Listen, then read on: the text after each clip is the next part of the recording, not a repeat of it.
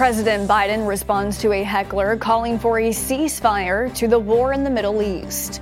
And the American Cancer Society recommends more adults should get screened for lung cancer.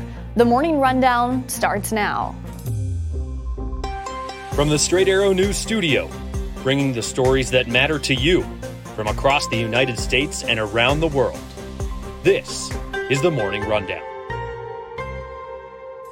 Today is Thursday, November 2nd. Thank you for joining us. I'm Kara Rucker.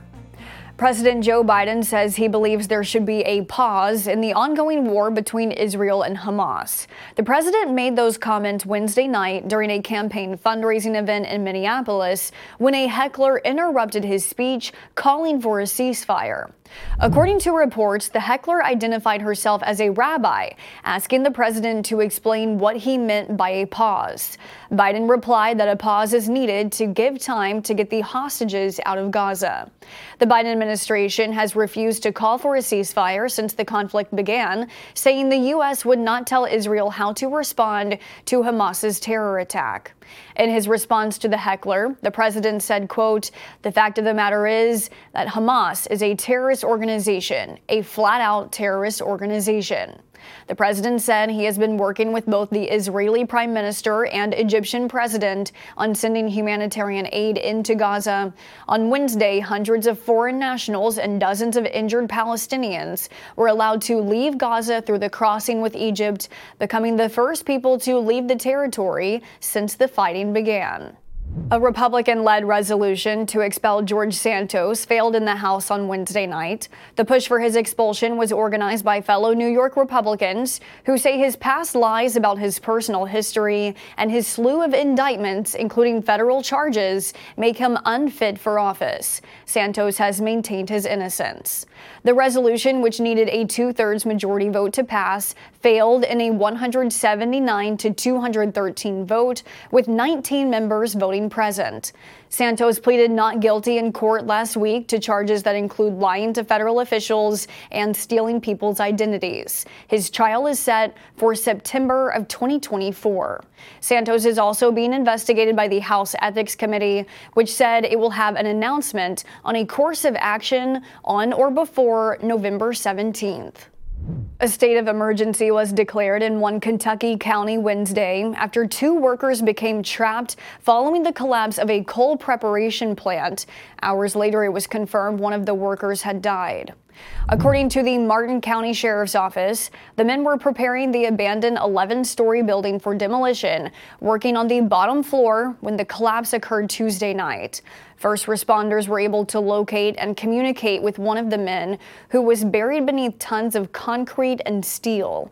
Officials say that is the same worker who was confirmed dead hours later. The search for the second man is ongoing.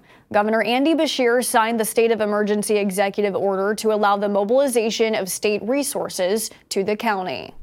The CDC has announced the largest increase in infant mortality rate in the U.S. in two decades. According to the report released Wednesday, the U.S. infant mortality rate rose 3% in 2022 after declining for years, with researchers not yet sure if it's the start of a future trend.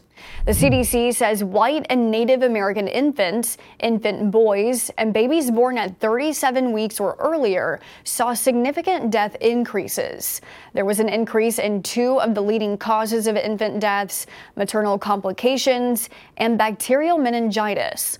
Four states saw significant increases in the infant mortality rate Georgia, Iowa, Missouri, and Texas.